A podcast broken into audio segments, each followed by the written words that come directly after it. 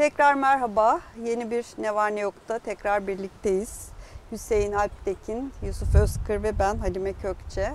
Bu hafta e, ne var ne yok bakacağız e, gündeme. E, hepimizin önünde e, daha yeni çıkmış bir kitap var. Daha adil bir dünya mümkün. Bu hafta bu kitap üzerinden biraz Türkiye'yi ve biraz da Sıcağı- dünyayı konuşmaya karar verdik. Aynen. Ee, kitap çok sıcak Yusuf. Sen ama böyle çok hızlıca okumuşsun. Aynen, Öyle sıcağı sıcağı. görüyorum. Şeyde e, e, matbaa kokusu üstünde derler Üzerinde, ya. evet, yani o evet. şekilde Hem okumuş hem yazmışsın Hakikaten galiba. bayağı hem bir dolu oralar. okumuş hem yazmış. hem okudum evet. altı çizilen satırlar diye de böyle bir şey Tamam, vardır güzel, edebiyatta güzel. bir e, şey klişe ifadelerden Evet. birisi. O şekilde hakikaten okudum. Dün a, aldım. E, okudum. Bayağı sat, sa- şey, satırların altında çizdim. İsterseniz biraz e, dinleyicilerimize, izleyicilerimize ben kitaptan Tabii bahsedeyim. lütfen. Şimdi e, Cumhurbaşkanımız Recep Tayyip Erdoğan'ın e, aslında bütün e, herkesin, dünyanın da bildiği bir mottosu var biliyorsunuz. Dünya beşten büyüktür. E, Birleşmiş Milletler'deki her genel kuruldaki konuşmasında neredeyse e, bu mottoyu ısrarla e, ifade ediyor ve arkasından da bunu söylüyor. Daha adil bir dünya mümkün. Şimdi bu kitap e, bu başlığı taşıyor ve Birleşmiş özellikle Birleşmiş Milletler Güvenlik Hı hı. Konseyi'nin temsil ettiği o e, veto hakkını eleştirerek bütün e, bir adil e, dünya anayasası aslında öneriyor ve Birleşmiş Milletler e, yapısıyla ilgili özellikle Güvenlik Konseyi'nin yapısıyla ilgili bir reform e, öneriyor ve bunun çerçevesini de çiziyor. Şimdi Yusuf e, okumuşsun, notlar Evet. almışsın. E, altını çizmişsin bazı yerlerin. E, istersen e, senle başlayalım. E, yani kitap ne ifade ediyor? Kesinlikle. Tabii biz şimdi hı. hem bizim için yani Türkiye için Evet, ne evet. ifade ediyor?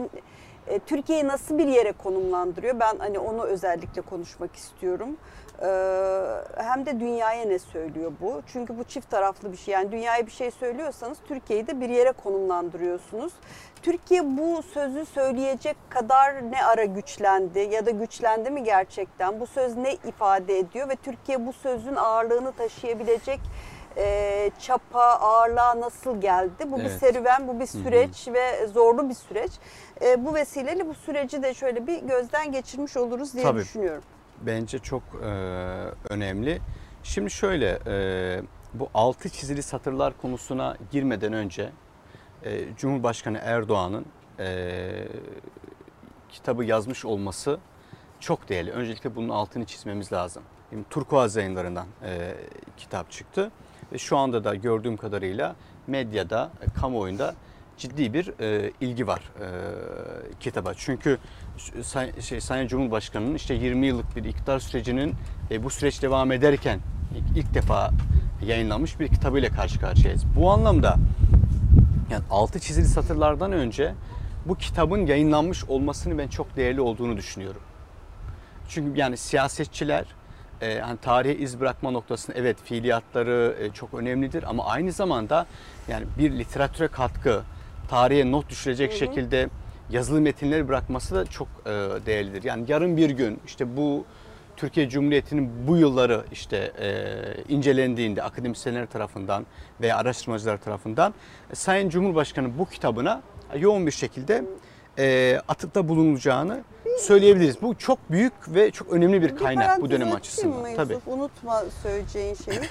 Ben hep bu gözle baktım. Ee, yani dünya liderleri diyebileceğimiz isimlerin e, işte ile ilgili işte yapılan filmlere, kitaplara vesaire falan biz hakikaten bu konuda yani Türkiye e, bu konuda biraz e, kısır kalmış. Yani Cumhurbaşkanı 20 yıldır Türkiye'de çok Evet. büyük işte reformlar, değişimler yaptı. Ama bakıyorsunuz hani hayatıyla ilgili doğru dürüst bir belgesel yok. E, yapıp ettikleriyle Hı hı. ilgili işte hani icraatlarıyla ilgili filmler, şunlar bunlar yok, kitaplar yok. Hani şimdiye kadar çok daha e, Evet. ciddi bir yekünün oluşmuş olması gerekiyordu. Aslında hi- hiç yok demeyelim. Bazı şeyler parça parça var da şey yok. Ben e, doktrin yok. Erdoğan doktrini yazılmadı. Bence onun esas yazılması lazım. Tabii burada Hüseyin Hocam gibi e, siyaset bilim akademisyenlerine de çok iş düşüyor. hemen topu Hüseyin'e Ha, atalım. ben ben burada da. yazacağım yani. Yani ama Erdoğan doktrini bence esas yazılması lazım. Yoksa Bu hayatıyla kavramı alakalı. konuştuk ama biraz yani Erdoğan Ama işte doktrini yani bir oluştu şey olarak aslında. tabii yazı yazıya da Ee, dökülmesi gerekiyor. Evet. Şimdi bu e, kitaba baktığımızda yani ağırlıklı ölçüde ben teknik şeyleri söylüyorum. Ağırlıklı ölçüde kitap e, dış politikayla alakalı. E, Türkiye Cumhuriyeti'nin dünyaya Cumhurbaşkanı'nın ağzından e, önerisi ve söyleyebileceği bir sözü olduğunu çok net bir şekilde ortaya koyuyor.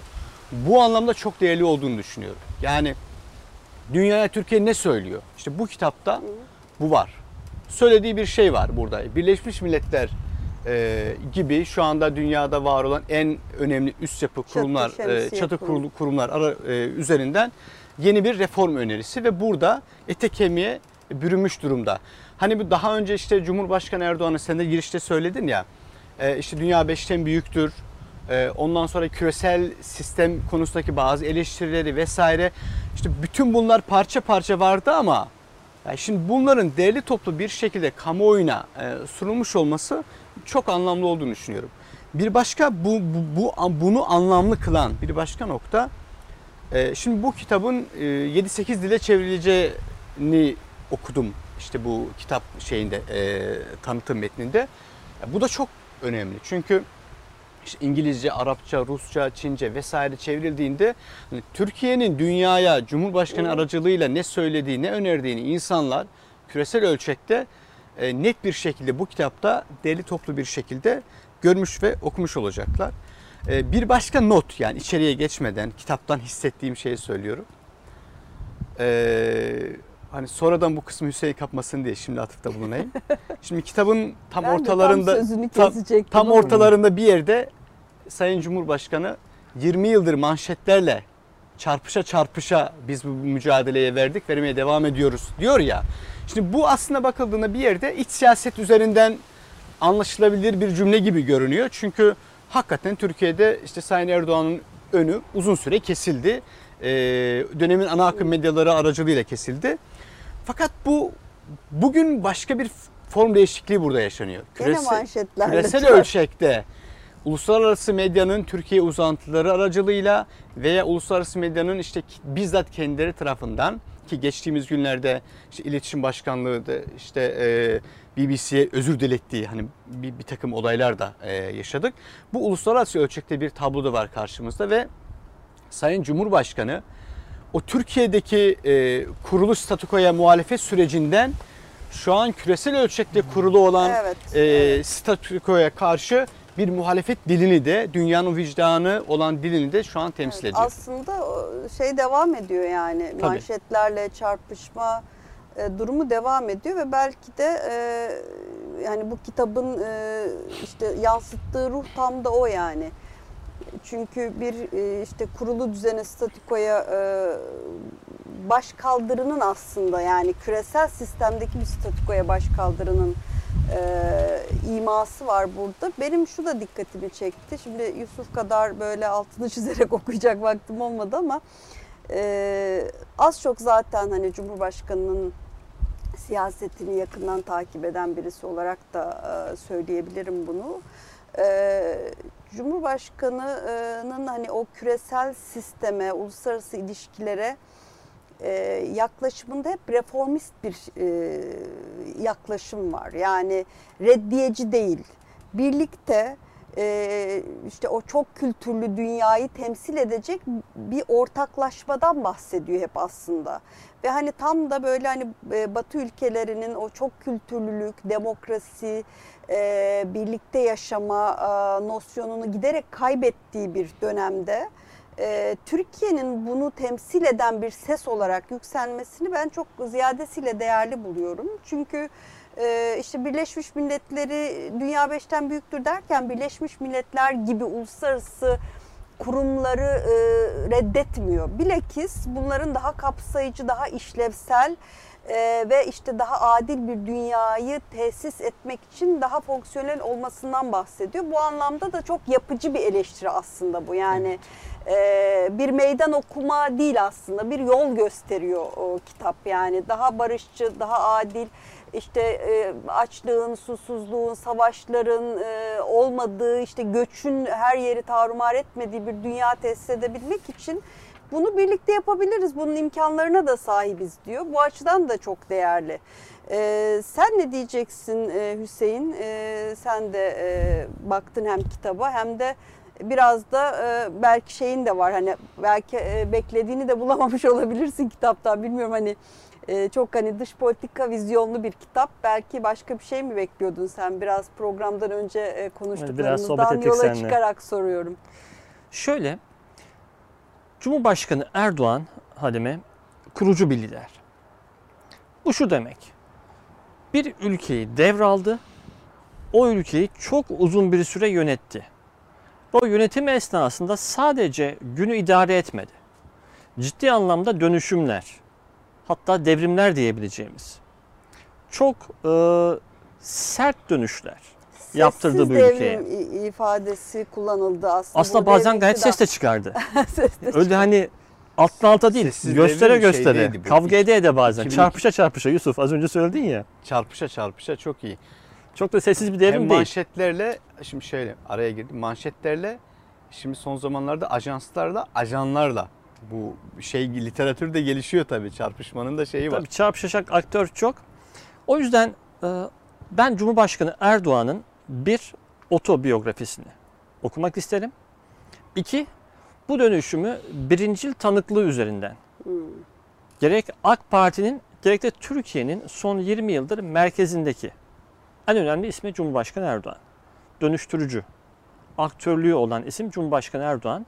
O dönüşümün hikayesini dönüşümün merkezindeki planlayıcısı birinci aktörden ağızdan, daha birinci ağızdan. hikayesini, duygusal yönlerini, o kriz anlarının nasıl yönetildiğini hem vesaire. duygusal Onu yönlerini herkes çok merak hem de ediyor. stratejik yönlerini. Evet. O rasyonel kısmını Tabii. da, o planlama sürecini de Kararların verilmesi. Çünkü süreci. bakın şöyle diyelim. Şimdi belki biz 20 yılı geçtik. Hani e, ya geçti diye bakıyoruz ama hakikaten de bu kitap çıkacak olsa her bölümü böyle bir bölüm sonu canavarıyla bitecek bir kitap olacak. Bakıyorsun bir anda işte bir Ergenekon Bir diye Harry bir Potter yapı ortaya çıkıyor. mi bahsediyorsun? Harry Potter gibi olacak. Gerçi e, oradaki o canavar en sonunda geldi artık. Her bölümde her kitapta onu bekliyorduk. E, ama bunda her bölüm sonunda ayrı bir canavar çıktı bu hikayede. Bir, halen daha artıklarıyla uğraştığımız darbeciler. Ha bu geleneksel, ulusalcı, militarist, bu kendi ürettikleri Kemalizm, Kemalizmde farklı tonları var. Bu ideoloji uğruna bu 28 Şubatçı zihniyet diyelim. Bir bölüm sonu canavarı onlardı. Biz bunu 2007'de gördük, e, muhtıralarda gördük, parti kapatma davalarında gördük. Başka bir bölüm sonu canavarı FETÖ çıktı. İnsanların çok uzun bir süre ya işte diyalog kurmaya çalışan, okullar Eğitim. götüren bir cemaat olarak gördükleri bu oluşumun aslında bir istihbarat yapılanması, bir uzantısı olduğu, daha da ötesi bir terör örgütü olduğu ortaya çıktı. Dahası diye bir şey türedi. Suriye'den sonra en çok Türkiye'yi vurdu bir örgüt. Evet. Dahası bir aşama öteye gittik. Tam da bu kitabın konusuna geliyoruz. Uluslararası aktörler ortaya çıktı. Bunlarla zaman zaman mücadele ettik. Zaman zaman müzakere ettik. Ama genellikle de ikisini birden yaptık. Yani bu sadece bir kör dövüşü değildi. Ciddi bir strateji, Müzakere ciddi bir karar verme süreciydi. önce biraz da sert işte o hard power mücadelesinde etmemiz E, gerekiyor. diyorlar ya hem sonuçta. sahada hem masada. Hakikaten de hem sahada hem masada planların yapıldığı, mücadelenin yapıldığı çok çetin bir süreçten geçtik. Ve bu kurucu lider Cumhurbaşkanı Erdoğan Türkiye'yi yeni bir yüzyıla hazırladı. Ha, bu savunma sanayisiyle, başkanlık sistemiyle, kültürel vizyonuyla ve uluslararası siyasete yönelik vizyonuyla. O anlamda bu kitap bir otobiyografi değil. Yani Cumhurbaşkanı Erdoğan'ın kendi siyasi kariyerinin hikayesi değil. Onu halen daha merakla bekliyoruz. Mesela bu hani sen öyle deyince hatırladım şimdi 2004'teki MGK'da eee, bu vesayetçi yapının o dönemki temsilcileri bazı eee, askerlere karşı Cumhurbaşkanı Erdoğan o dönemki bir tavrından hep anlatılır. Hani masaya yumruk vurduğu eee, filan hani işte bu işte MİT Müsteşarı Hakan Fidan'ı FETÖ'cüleri Tabii, almaya tabii, gittiğinde ona e, nasıl arayıp nasıl bir şekilde o operasyonu Akin bıraktığı konusu. Yani mesela bunlara acayip Şunu yapmadı işte, Yusuf. Ee, e, merak edilen e, şeyler hani. mesela çok hani kamuoyuna da E-muhtıra- yansıyan e, bildiğimiz bir e, görüntü. Aslında belki de en net fotoğraf oydu. Yani e, şimdi Cumhurbaşkanı 15 Temmuz Erdoğan ve gecesi- temsil ettiği AK Parti siyasetin Tabii. aslında o bölüm sonu çıkan canavarlara karşı nasıl bir davranış paterni göstereceğinin fotoğrafıydı Ve o şunu yani. yapmadı Halime. Şapkasını alıp gitmedi. Gitmedi Yani zaten. şapkası Şimdi hazır- orada hazır hazır- gidelim demedi. hazır Cumhurbaşkanı her gün başlamışken biz de merak ettik yeni yani yeni yazılacak konuları Evet, merak evet. ettiklerimizi şey yapıyoruz, istiyoruz yani. Ama tabii herkes en çok neyi merak ediyor? Aslında Hüseyin'in söylediği şey e, uzun ve çetin bir e, mücadeleden geçti Türkiye. Bitmiş de değil hepimiz biliyoruz ve süreç tam ortada. bu sürecin çok gerçekten e, hepimizin çok merak ettiği e, işte karanlığı aydınlığa çeviren kararların verildiği o direnç anlarında yaşananlar var. Bunlar hani bir yönüyle de tırnak içinde magazinsel çünkü çok merak edilen şeyler. İşte 15 Temmuz'dan işte e, 7 MİT Şubat müsteşarı. MİT e, krizine kadar bir sürü e, böyle e, bizim hani hem medyacıların hem de aslında Türkiye'nin kaderini değiştiren anlar olması sebebiyle herkesin merak ettiği e, anlar var. Bunların tabii ki bir kısmı hani Evet. o devlet sırrı diyeceğimiz onu- kategoridedir ama illaki bunların anlatılacak, anlatılması gereken tarafları vardır. Aynen. O- İşte Cumhurbaşkanımızda ve yakın çalışma e, Tabii. arkadaşlarına mahfuz. Onları da merak ediyoruz haliyle. Hatta en çok onları merak En ediyoruz ama belki de bu bir serinin ilk kitabı olacak. evet. Belki de o hani çemberin dış Hmm. kabuğundan başladık. En büyük, en uluslararası düzlemden başladık. Umarız Türkiye'nin hikayesini ve Erdoğan'ın kişisel hikayesini de içeriye doğru gele gele yaklaşa yaklaşa okuyabiliriz. Ben ama şöyle biraz karamsarım o konuda. Şöyle e, şimdi Cumhurbaşkanı çalışma temposuna baktığınızda hani hakikaten e, çok insanüstü bir çalışma temposu var.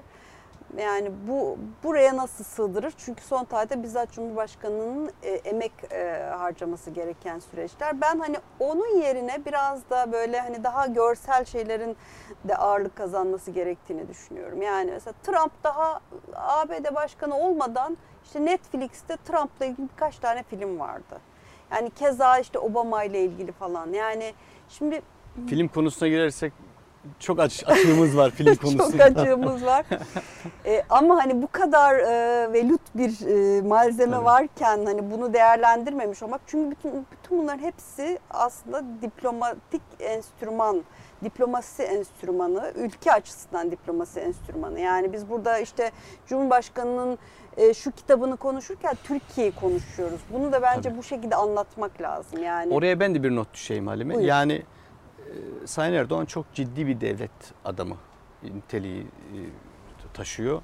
Bunu da her seferinde görebiliyoruz. O yüzden e, ya bu bu süreçlerde bu bizim bahsettiğimiz konuları yazma ihtimalini ben de çok zayıf olduğunu düşünüyorum. Çünkü bunlar bir şekilde kendi yönetimi sürecinde cereyan eden olaylar ama e, hani ileride hani anılarını yazma durumu ortaya çıktığında yazılabileceğini de düşünüyorum. Çünkü Sayın Erdoğan da çok hani iyi not alan, e, not biriktiren bir yani isim olduğuna dair kendi hani işte e, epey bir şey de var. Hani e, bunda duyuyoruz hani iyi Evet. not alan birisi olduğuna dair. O yüzden bu bu, bu dönemde bu, biz bunları merak etmeye sanki devam edeceğiz gibi görünüyor. Ee, şimdi kitabı tabii biz hani Türkiye veçesiyle konuştuk biraz ama bence e, somut olarak e, bir önerisi de var. Onu da konuşabiliriz diye düşünüyorum. Yani Kesinlikle, e, Birleşmiş Milletler üzerinden dünyaya bir şey öneriyor ve hani daha adil bir dünya mümkün. Hani peki nasıl sorusunun cevabı var yani mümkün deyip bırakmıyor. Ee, bu öneriyi de konuşabiliriz Hı hı. Ee, ve hatta hani belki şunlarla konuşabiliriz. İşte e, Güvenlik Konseyi'nin veto yetkisinin Evet. işte başı yani yanı başımızdaki coğrafyada nelere yol açtığını e, ve aslında bazı ülkelerin istedikleri Hı hı. zaman Güvenlik Konseyi'nin veto yetkisini hiç iplemeden de müdahale edebilecekken işte Suriye'de 2013'te binlerce kişi kimyasal e, saldırıyla ölmüşken çoluk çocuk hani Birleşmiş Milletler'in Rusya'nın vetosuyla e, kayıtsız kalabildiğini e, ve aslında bütün dünya coğrafyasındaki e, kan, gözyaşı, e, hadisesinin biraz da buraya kilitlendiğini görüyoruz. E, Evet. ve buna bir şey öneriyor. Ne öneriyor buna? Şimdi ben e, müsaadenle birkaç şey e, söyleyeyim bu bu çerçevede. E, öncelikle şu vurgu çok net. Yani bir kere Cumhurbaşkanı Erdoğan bu kitapta e, hem ortaya koyduğu öneri hem de e, eleştirdiği yapı aslında e, yani Batı'nın e, işte 2. Dünya Savaşı'ndan sonra ortaya koyduğu uluslararası kurumlar çerçevesinde ortaya çıkmış durumda. Şimdi, şimdi bu önemli. Yani bu tabii yeni bir tartışmaya da Türkiye'de e, tetikleyebilir. Yani, bu İkinci Avrasyacılık Dünya Savaşı Yo, yo, bu- sonrası kurulan düzene Şö- bir itirazı e, Şöyle şöyle yani bir bu Avrasyacılık, Batıcılık hikayesi üzerinden bir biraz da popülist bir tartışma var ya Türkiye'de.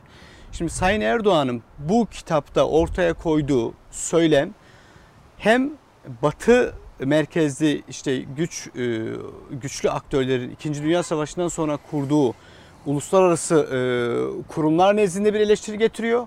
Ama çözüm önerisi de yine bu kurumlar üzerinden şekillendirilmiş durumda. Yani bir kere bunun altını çizelim. Bu daha detaylı yani bir şekilde eleştiri e, ta- tartışılacaktır. Türkiye'yi başka Tabii. bir bloğun içine e, hapseden bir eleştiri değil. Hani bunu değil. Tabii Türkiye merkezli. Türkiye'nin Türkiye merkezli, Türkiye kesinlikle. olduğu e, ve aslında yaklaşım. kurulu düzeni e, biraz da tasih eden, e, reforme etmeyi öneren e, ve çok daha çok aktörlü kılmayı öneren Evet. bir öneri. İkincisi Sayın Erdoğan bu kitapta eee, aslında bizim de iç siyaseti çok yakından ilgilendiren bir yaklaşımı da satır aralarında altını çiziyor. Diyor ki bizim seçim dönemlerinde veya işte süreç içerisinde seçmene verdiğimiz dünyada barışı savunma, coğrafyamızda barışı savunma prensipleri çerçevesinde biz küresel ölçekte belli adımları attık ve belli ilkeleri savunduk. Bu diyor bizim aslında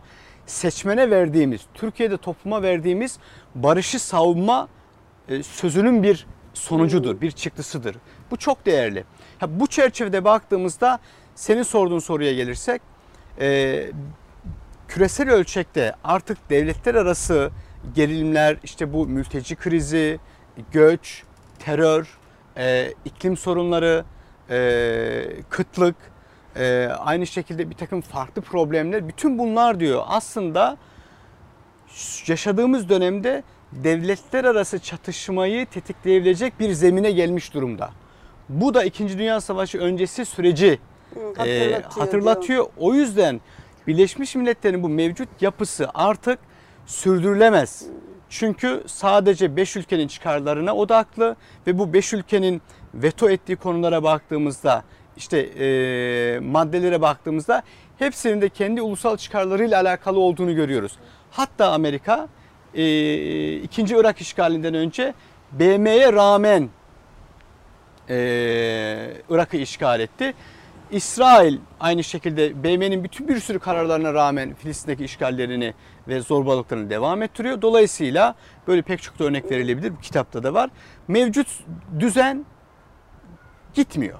Yani tıkanmış durumda.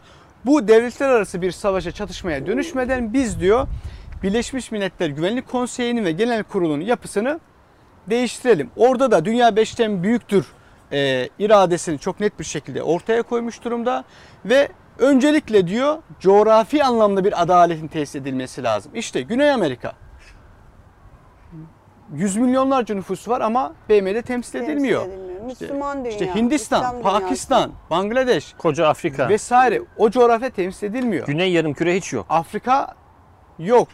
E, İslam dünyası Hiç yok. zaten yok. Hani e, dini anlamda da ona da geliyor. Şimdi coğrafi anlamda Hem temsil coğrafi yok. anlamda hem dini anlamda. Dini anlamda da temsil yok. İşte 5'te 4'ü Hristiyan. Bu 5 ülkenin 4'ü Hristiyan. Çin işte. Yani en Hristiyan yakın değil. örnek şu Tabii. e, Yusuf yani. O anlamda da bir adalet yok. Onu da düzeltmesi e, gerektiğini söylüyor. Büyükelçiliğini Tel Aviv'den Kudüs'e taşıması kararı Birleşmiş Milletler Genel Kurulu'nda 128'e 9 oyla Aynen. kınandı ve Evet. reddedildi. Ama bunun bir etkisi olmadı. Hiçbir etkisi olmadı. Yani bu çok dramatik bir e, sonuç gerçekten. Hani genel kurulun Birleşmiş Milletler'in aslında bütün üyeleriyle Tabii. temsil ettiği yapının aslında hiçbir şey ifade etmediğini Ya de. Halime bu kınamanın gösterir. karşılığı aslında biraz gönül koymadır. Hani BM Genel Kurulu'nda ülkeler gönül koyarlar, böyle cık cık ederler. Ama bunun ötesinde hiçbir faydası, hiçbir etkisi yoktur. Ama işte giderek bu e, Yusuf'un söylediği gibi hani sürdürülemez bir noktaya mı geliyor? Yoksa hani giderek e, öyle diyoruz diyoruz ama yine de kaldırma gücümüz genişliyor. Ben hani e, yani şöyle bir e, duygu oluşuyor insanda. Hiç olmaması gereken şeyler oluyor. Yani hep kınadığımız şeyler e, yine yaşanıyor. İşte Filistin meselesi öyle Suriye'de gözümüzün önünde yaşananlar. Bakıyorsunuz, Kaç bakıyorsunuz kuşaktır ve devam ediyor. değişmiyor yani bir şeyler değişmiyor. Ee, şimdi bu itiraz çok güçlü bir itiraz evet ama hani son tahlilde insanlarda şöyle bir kanıksama da var. Yine bir şey değişmeyecek yani. Ama Ee, değişen şeyler oldu. Ya değişen şeyler kuşkusuz İşte Dağlık oldu. Karabağ'da değişti mesela. Mesela evet belki bunları hani bu Tabii, örnekleri konuşmamız gerekiyor. Bence kitap hatta e, buna e, bir argüman sunuyor. Tabii. Hani hep böyle geldi böyle mi gidecek? Hani İsrail işgali devam ediyor. Dünyadaki adaletsiz az önce Yusuf'un saydığı sorunlar artarak, katlanarak devam ediyor değil mi? Neydi onlar? İşte iklim problemleri, küresel ısınma, Evet evet. düzensiz göç, uluslararası terörizm, hatta uluslararası devletler arasındaki rekabet, savaş, silahlı mücadele. Evet. Bunların hepsi son yıllarda katlanarak giden problemler. Hakeza ekonomik eşitsizlik ülkeler arasında ve ülkelerin kendi içlerinde. Bunlara karşı peki ne yapılabilir? Böyle geldi böyle mi gidecek? Bence orada kitapta bir tespit var. O da şu. Artık dünya tek kutuplu. Yani Amerika'nın istediği yerde istediğini yapabildiği bir dünya değil. Dolayısıyla Demokrasi sistemik yalanına da kimse inanmıyor Onda ya zaten eskiden de kimse inanmıyordu ama yani Amerika Vietnam'a gittiğinde de kimse bunun demokrasi yüzünden olduğunu düşünmüyordu. O zaman da herkes biliyordu ya burada Sovyetler Birliği'nin nüfuz alanının genişlemesine yönelik bir çevreleme politikası adım var. O zaman da kimse bunu yemiyordu. Ama değişen şu oldu. Bugün Amerika canı istediğinde canı istediği şeyi yapamıyor. Enerjisi kalmıyor. Artık sabredemiyor ve yavaş yavaş geri çekilmeye ve yavaş yavaş Çin'e odaklanmaya yani düşmanların sayısını bire indirmeye çalışıyor. Bu yüzden de Rusya gibi gayet serseri adımlar atabilen devletleri tolere etmek zorunda kalabiliyor. Avrupa gibi Amerika'nın geleneksel müttefiki olarak gördüğü coğrafyaları Rusya'nın bu şımarıklıklarına terk edebiliyor. Orta Doğu'da bu kadar ilgisiz kalabiliyor. Ve Orta Doğu'daki eskiden hayatta çıkmaz dediğimiz yerlerden birer birer çekilmeye başlayabiliyor. Çünkü Amerika'nın gücünün de artık sınırlarına geldik. Bu demek değil ki Amerika yandı bitti kül oldu artık bitti Tabii. değil. Amerika halen daha dünyanın açık ara en güçlü ülkesi ama fark kapanmakta. Bu yüzden de biz buna kitapta da bu tespit yer almakta yavaş yavaş çok kutupluluğa geçiş diyebiliriz. Bu olursa zaten Amerika'nın dizayn ettiği hemen İkinci Dünya Savaşı'ndan sonra az evvel ikiniz de söylediniz. Bir sistem vardı. Neydi o sistem? Bir, Birleşmiş Milletler. New York merkezli kurulan Amerika'da. İki, Dünya Bankası. Üç, IMF. Dört, yeni adıyla Dünya Ticaret Örgütü. Bu dördünü de Amerika'nın koordine ettiği ve dünyaya dizayn verdiği, düzen getirdiği ve düzeni devam ettirdiği. Bu sistem artık devam edebilir bir sistem değil. Dolayısıyla sadece bu kitap çıktığı için bu düzen değişmeyecek. Bu kitap düzenin değişme emarelerini gördüğü için Evet. ona bir Evet. yön, bir yörünge önermeye yönelik bir kitap ve bir önerisi var. Diyor ki az önce hep beraber saydık. Afrika yok dedik BM Güvenlik Konseyi'ne daimi üye olarak. Güney Amerika yok dedik. Bütün bir Müslüman dünyası yok dedik. Bütün bir Güney Yarımküre yok. Böyle bir ortamda buna bir öneride bulunuyor. Şöyle bir şey yörünge vermeye yönelik. kitap. Ee, 5'ten 20'ye çıkarılmasını Evet. öneriyor Güvenlik Konseyi'nin ve veto, veto yetkisinin iptal edilmesini öneriyor. Yani bu iki şart aslında hani yerine gelmesi halinde Genel kurul Ee, yasama yapan icracı. Güvenlik Konseyi de icracı, İcracı, yapıya dönüşsün ee, diyor. Çok, Çok somut bir öneri. çok, Çok somut, somut bir öneri. öneri. Afaki değil böyle işte Tabii, tabii. dünyayı barış gelsin, Hmm. işte kavga etmeyelim. Bunları çok duyuyoruz ya. Çok güzel sözler ama içeriği yok, boş. Çok farklı Bu kitapta somut bir öneri var. Süremizin öyle tahmin ediyorum ki e, Birkaç şey daha ben ekleyeyim buraya bence yok girmişken. ekleyeceksin ama ben bir şey sorayım öyle ekle istersen. Ne kadar ka- son kaç? 10 dakikamız. o zaman şöyle Ben kitapta sorayım mı? sor. Sorayım. Bakalım. Şimdi e, bir taraftan hani biz sonuçta iç politika konuşuyoruz ya kitabı da biraz hani Türkiye'nin içine de bakarak değerlendirelim diye e, araya girdim Yusuf. E, Türkiye bağımsız bir, tam bağımsız bir ülke. Ve bu buraya çok emek sarf ederek geldi. Yani işte ekonominin, küresel ekonominin bu kadar girift olduğu bir yerde hani tam bağımsızlık meselesini ayrıca konuşabiliriz kuşkusuz ama e, Türkiye'nin bir yıl, 20 yıl önceki Türkiye olmadığını herhalde herkes kabul ediyor. Bunu işte müttefiklerimiz ve e, diyelim ki hani muarızımız e, ülkeler de kabul ediyor. Ee, Türkiye bu pozisyonda şu önermeyi, şu öneriyi bütün dünyaya yüksek sesle dile getiren belki de tek ülkeyken ee, ve Birleşmiş Milletler'deki o Kudüs oylamasının aslında mimarı bir ülkeyken yani bir taraftan da bu kadar da sözü geçen bir ülke.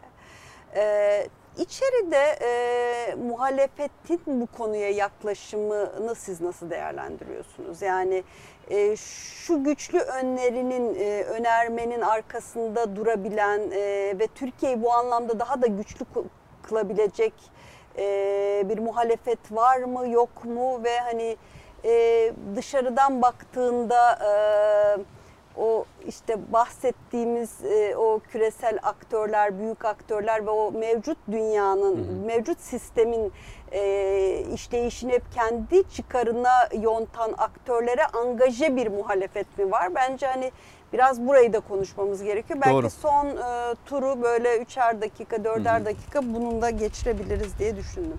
Ee, çok güzel bir soru. Şimdi AK Parti 20 yıldır Türkiye'yi yönetiyor e, Sayın Erdoğan'ın liderliğinde ve 20 yıldır AK Parti hem içeride onu parantez içine alıyorum ama kendi coğrafyasında ve küresel ölçekte e, belli konularda adım atmaktan hiçbir zaman geri durmadı. O anlamdaki cesaretini her zaman korudu. Sayın Erdoğan bu anlamda hakikaten e, hani liderlik diplomasi diye kavramsallaştırdık ya liderliğini çok net bir şekilde yaptı. Şimdi bu sürece baktığımızda çok somut e, çözümler de ortaya çıktı. Yani işte yakın dönemdeki e, Libya meselesi olsun, Dağlık Karabağ meselesi olsun, Suriye'de Türkiye'nin hakları korunması olsun, Doğu Akdeniz'de ve hatta KKTC'nin e, yeniden devlet olarak tanınması konusunun gündeme girmesi bağlamında olsun. Bütün bunlar çok somut e, sonuçlar olarak karşımıza çıkmış durumda. Şimdi buraya baktığımızda Türkiye'de muhalefetin e, CHP liderliğinde bu muhalefeti devam ediyor. E, 20-30 yıl geriden AK Parti'yi takip ettiğini görüyoruz. Yani bu meseleyi henüz gerçek anlamda kavrayabilmiş değiller. Yani YPG terör örgütü müdür? Oradan bize kim saldıracak diyebilen bir isim. O her Sayın bölümün Kılıçdaroğlu. sonunda çıkan canavarlarla E, bir a- a- e, aynı iletişim, şekilde e, söz bizim konusu. bizim ne işimiz var Libya'da diyebilen bir isim. Aynı şekilde bir CHP'li aktör Dağlık Karabağ konusunda Türkiye Azerbaycan'a yardım ederken Türkiye oraya cihatçıları gönderdi gibi inanılmaz bir e, Türkiye karşıtı, hakkaniyet karşı bir cümle Ve sıradan bir isim değil. Ünal Çeviköz Evet. bunu söyleyen. Yani Doğru. bugün hükümet olsa CHP Dışişleri Bakanı Bakan olacak isim. olacak isim. olacak bir isim ve dış politikaya da yön veriyor Cumhuriyet Tabii. Halk Partisi içerisinde. Böyle bir isim. Şimdi e, anlayamıyorlar. Yani AK Parti'nin Sayın Erdoğan'ın dış politikada yaptığı bu kurucu, Hüseyin onu çok iyi söyledi. O kurucu söylemi, kurucu iradeyi bir türlü anlayamayan bir şey var. E, muhalefet var karşımızda. O anlamda muhalefetin iç politikayla dış politikayı ayırabilmesi gerektiğini düşünüyorum. Daha önce Amerikan işte Kongre Başkanı Pelosi işte yurt dışında Trump karşıtı bir soru kendisine Evet, sorulduğunda e, Amerika dışında e, Amerika dışında Trump aleyhine konuşmuyorum demiş bir isim. Yani bu Amerika'daki bir siyasetçi bunu diyebiliyorsa Türkiye'deki siyasi aktörlerin bırakın e, Erdoğan karşıtı ifadeleri Türkiye dışında konuşmayı, dış politikada konuşmayı Erdoğan'ın gerçekleştirdiği bu atılımları Türkiye Cumhuriyeti'nin çıkarları lehine olduğu için açık açık savunması gerekir ve bu savunma da ya eminim muhalefeti küçültmez, bence büyütürdü fakat CHP e, bunu anlayamadı. 20 yıl e, arkadan geliyor. 20 yıl sonra zaman zaman doğru işler de yapıyorlar ama 20 yıl geciktiği için 20 yıl sonra yapıyorlar ve onun da bir faydası olmuyor diye bağlayabiliriz. Halime Türkiye'deki muhalefeti nereye oturtacağız diye sordun bu kitaptaki e, genel çerçeve içerisinde. Kitapta bir tabir var e, Erdoğan'ın yazdığı. E, Tepkisel ve dışlayıcı popülizm diyor. ve bu popülizmin dünyada özellikle Batı dünyasında sırayla iktidara yürüdüğünü söylüyor. Hakikaten de öyle oldu. Ya iktidara geldiler, Trump bunlardan bir tanesiydi. Popülisti, dışlayıcıydı. İşte Müslümanlara yönelik. Hispaniliklere yönelik söylemini hatırlayalım. Ve tepkiseldi. Yani insanların ekonomik zorluklarını bu göçmenlere, yabancılara yönlendirmedeki o tepkiyi iyi yakalamıştı. Sadece Trump değil, Trump bunun çok karikatürize bir örneği. Avrupa'da da çok farklı bugün Macron. Son Avrupa'daki son aynen. seçimlerin Tabii hepsi. hikayesi bu oldu. Fransa'da Macron, Hollanda'da Rutte, bizim ana akım diyebildiğimiz, insaflı diyebildiğimiz isimler birer birer aşırı sağın söylemlerini benimsediler. Türkiye'de de benzer bir süreç var. Aynı bu tepkisel ve dışlayıcı, kapsayıcı olmayan Evet. dışlayıcı popülizmi burada da görüyoruz. Sadece son 1-2 haftada. Yani Bolu Belediye Başkanı yine bunun çok böyle e, böyle nasıl diyeyim cisimleşmiş, tecessüm etmiş bir Evet. hali haline geldi. Yani bunu bir 5 yıl önce konuşsak belki olmaz öyle şey derdik. Ve kendi partisi Yani- ciddi bir tepki hı. görmüyor. Ya görmüyor. Görmüyor. Tam tersine aslında bu tepkinin maalesef toplumda bir karşılığı da var. Çünkü bunu açık konuşalım. Yani insanlar kısa zamanda yoğun yapılan göçlere karşı reaksiyon gösterme eğilimi içerisinde bulunurlar. Ve bunu kullanıyor, bu rüzgarı kullanıyor. Bu arada e, uyarma maksadıyla disiplin kuruluna sevk edildi. Ama Hmm. daha sevk edilirken ne için sevk edildiği ilan ediliyor. Uyar- uyarılacak. Ama tabii haberler. sadece yani bir yönü. Yani belediye başkanı, Bolu Belediye Başkanı son zamanlarda çok çirkin söylemleri oldu. Bu sadece bir tanesi. Yani bizim e, Türkiye'deki muhafazakar, te- tesettürlü hanımlara yönelik de çok çirkin ifadeleri oldu. Evet. Ve sadece bir örnek, bunun gibi onlarca örnek var. CHP'de, İyi Parti'de. Bakın eğer bugün Batı medyasını okursanız Erdoğan'dan bahsederken hep şunu söylerler. Popülist lider. Aslında tam tersine bu kitapta Erdoğan'ın şikayet ettiği kavram popülizm. Bundan da şunu kastediyor. Popülizm demek popüler olanı yapmak demek değil. İşte halkın e, taleplerini dile getirmek demek değil. Bu, bunun adı demokrasi. Zaten geniş halk desteği klişe bir şekilde popülizm olarak etiketleniyor. ya bu demokrasi demek yani halkın dediğini yapmak Doğrudan demokrasidir. demokrasi. Buradaki popülizmden kasıt ve doğru olan da budur aslında. Halktaki bu temel bazı ve bazen primitif olabilecek tepkisellikleri, aşırı uçları daha da sivriltmek, bunları kaşımak ve kutuplaştırmak. Hani Erdoğan hep böyle söyleniyor ya kutuplaştırıcı lider diye. Tam tersine aslında tesettürlü hanımlara yönelik hakaretane tabirler kullanan bir kişinin halen daha belediye başkanı olarak kalabilmesi. Yabancılara yönelik, göçmenlere yönelik Daha yüksek fatura e, uygulamasına Tabii, on kat geçmeyi fazla fatura. yani. Ve bu toplum içerisinde potansiyeli olan aşırıcı tavırları böyle gün yüzüne çıkarmaya yönelik çok aşırı tepkiler. Ve bunlar popülist siyasetçiler tarafından ana akım siyasete Ve taşınmak şunu isteniyor. da unutmayalım Hüseyin. Yani açıkça yalan olduğu belli olan kaynağı tarafından e, itiraf edilip özür dilenen e, hususların işte Türkiye'deki muhalefet partilerinin liderleri tarafından sahiplenilmesi ve e, va- vazgeçilmemesi bundan. Yani işte BBC Türkçe'nin e, özür dileyip e, geri çektiği iftirayı işte Meral Akşener'de Kemal Kılıçdaroğlu da işte hala şeylerinde tutabiliyorlar. e, sosyal medyalarında e, tutabiliyorlar. Öyle. Son cümle şöyle bitireyim o zaman ben kendi kısmımı. Erdoğan burada bu kitapta bu tepkiselci, aşırıcı, dışlayıcı popülizmden şikayet etmekte ama kuru bir şikayet değil. Yani sadece mızmızlanma değil. Çözümde kurumlar. Bunu Türkiye'de bir sistem değişikliğiyle yaptı Erdoğan. Küresel düzeyde de yine bir kurumlar üzerinden bir dönüşüm, bir revizyon ve yol haritası olan bir revizyonla bunu önermekte. Kitabın özeti bu diyebiliriz. Evet. Peki programın sonuna geldik. Bu hafta ne var ne yok da daha adil bir dünya mümkün. Recep Tayyip Erdoğan kitabını konuştuk Hüseyin ve Yusuf'la. Ee, bilmiyorum beğendiniz mi arkadaşlar? Bence eee, güzel bir kritik yaptığımızı düşünüyorum. Eyvallah. Tabii ki biraz şey de yaptık yani eee, biz hani iç politika programı yaptığımız için biraz insaflı davranıp dış politikanın alanına Tabii çok girmemeye ki- çalıştık ama Ee, e, kitabın, tabii ki e, kitabın odağında de konuşulması gerekiyor. kitabın odağında da dış politika Aynen. olduğu için eee, mecburen biraz da konuşmuş olduk ama hakikaten Çok çok da ayıramıyorsunuz eee, zaten. tabii tabii Dışarıda içe- olan içeriği dönüştürüyor. dışarısı- Burada olan dışarıya bakışı Tabii. dönüştürüyor. Ve burada bence hani süremiz dar olduğu için giremediğimiz şey konular oldu. Mesela e, Sayın Erdoğan özellikle altını çizdiği çifte standart kavramsallaştırması var mesela. Yani batının kendi dışındakilere yönelik Yusuf, yaklaşımındaki çifte standart e, yaklaşımı çıkamayız, kapatalım. bu anlamda pek çok e, kavramda var. Bence hani e, genel bir çerçeve çizdiğimizi eyvallah. düşünüyorum. Ee, peki bu hafta Ne Var Ne Yok'un sonuna geldik. Haftaya tekrar e, Ne Var Ne Yok'ta Hüseyin'in e, moderatörlüğünde buluşmak üzere diyelim. Hoşçakalın.